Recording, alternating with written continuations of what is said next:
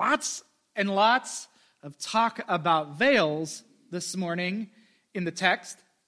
Not usually something that comes up a lot in Scripture, and certainly when I think about different sort of images that come to mind when we start talking about the Scripture, veils are not the one. But all of us have some experience with veils, right? I'm curious, when you think of a veil, what is the very first thing any of you think of? Don't be shy. What's one that you think of? Wedding. A welding helmet. We probably won't go that direction with the sermon today, but um, that's another good one. Um, wedding. Any other kind of veils?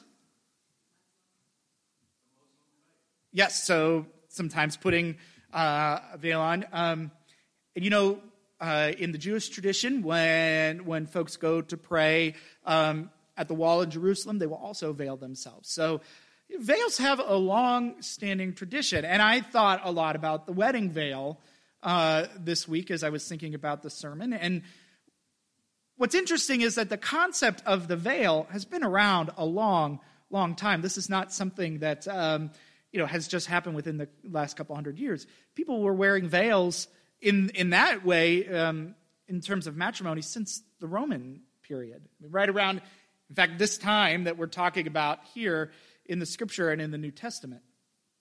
Now, there's a couple reasons for veils that I want to talk about. One is if you read sort of the history of the wedding veil, part of it was to, and it was maybe wrapped a little bit it's really amazing when you start doing research for a survey, you're like, I would never thought I'd know all the details about a wedding veil. But now I know. Um, wedding veils used to cover the whole body, and only more recently has it come up to maybe the shoulders or um, now kind of pushed off the face. But the intent of it was to, in some ways, the Romans felt it was to ward off evil spirits before being married.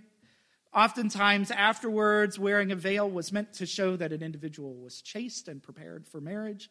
Um, over and over again, these seem to be kind of, in some sort of way, trying to set off something special, right?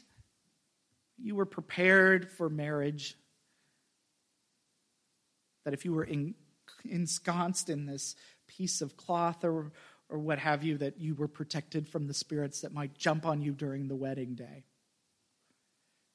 It's interesting how, in most of what we do when we think about veils, it seems to land in two areas. One is that we are trying to protect something to make sure that it is made safe, like the spirits not getting into uh, the bride, or to make sure that what was inside was, was uh, set aside. We would be able to demonstrate that, hey, this person is very special this person is prepared for marriage, so let's ensconce that individual. And so, in the text today, I think we have to explore what that means the outside and the inside, and what the gospel seems to tell us as the alternative. It seems so easy to want to put a veil over the things that matter the most, the things that brighten our lives, brighten our hearts, help us to shine brightly. If we see that thing that helps us shine as bright as we can, what we should do is protect it. We should put something over it. We'll put the veil over it. Now, I personally don't have any experience of what it's like to walk with a veil on. I did not wear one at my wedding day, but for those of you who may have, my presumption is it's a little harder to see than if the veil, once the veil is off. Is that correct? Is it a little. I mean, there's something in front of your face. and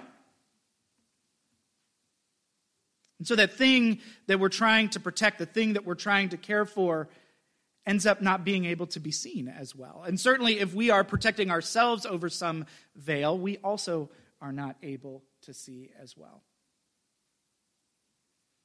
And I'm reminded of that song we used to sing when we were little about this little light of mine. I'm going to let it shine. Hide it under a bush and let it shine.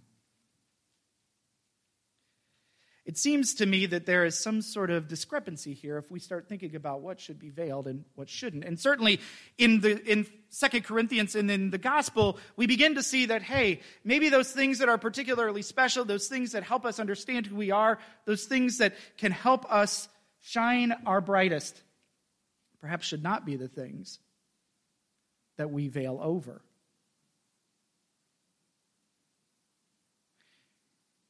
And I know this Second Corinthians text, like lots of Paul's texts, can sometimes be misconstrued in present day, in 2019, as what might be termed as anti Semitic. To be able to say, well, this has something to do with the, with the Jewish people somehow not knowing enough and being sort of discounted and pushed off to the side.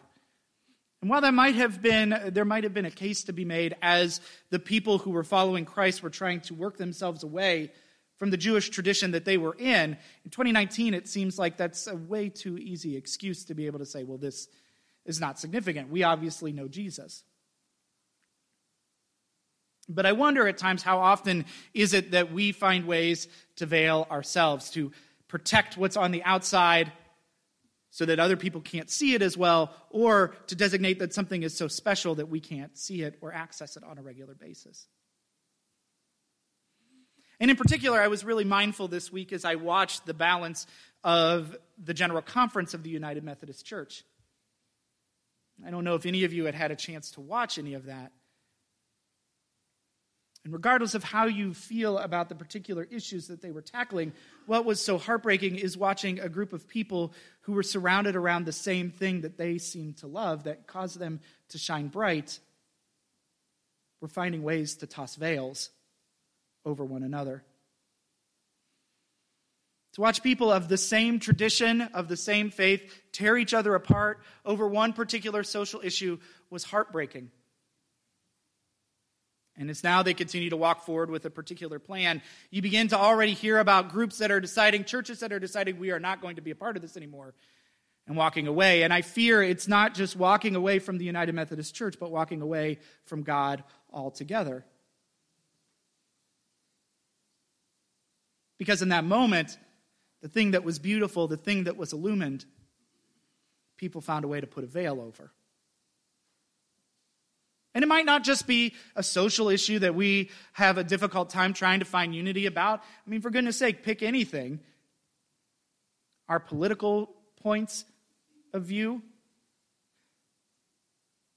how often we view we should have communion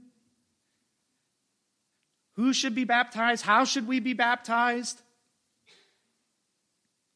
Should we have service at 10:30? Should we have service at 11? So many of the things that we carry can at one point help us illumine the gifts that are given in front of us, but at the same point can toss veils over Jesus Christ, who illumines our hearts and illumines our lives.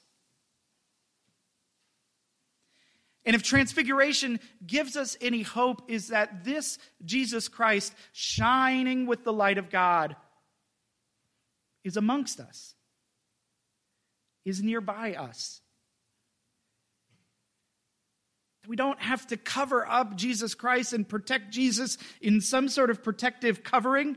We don't have to set up tents to make sure that we're going to be able to access that we have to play some sort of spiritual bouncer to a group of people because we can't be sure if they're safe enough or protective or protected enough. In this interim period between the work that we had done last month and as we head to Lent might be a good time to stop and think about the veils that we either cover over our own eyes or we want to cover over Jesus Christ. Because in the end, friends, nobody receives the benefit of that veil. We see less clearly as we veil ourselves, and we obscure the brightness of Jesus as we lay those veils over the gifts that we've been given. And so, what is the veil that you wear today? Is it social? Is it political? Is it theological? Where are the places that obscure the vision of a Jesus who is bright and alive?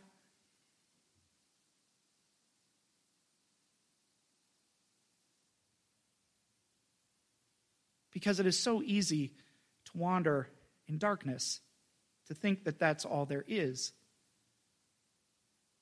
We have the gift of light. And so let's not hide that light under a bush or under a veil or under a basket or let's do what we can to let it shine. Because in a world that wants to bend towards darkness, what better gift is the gift of a bright beacon that we can call home? Thanks be to God.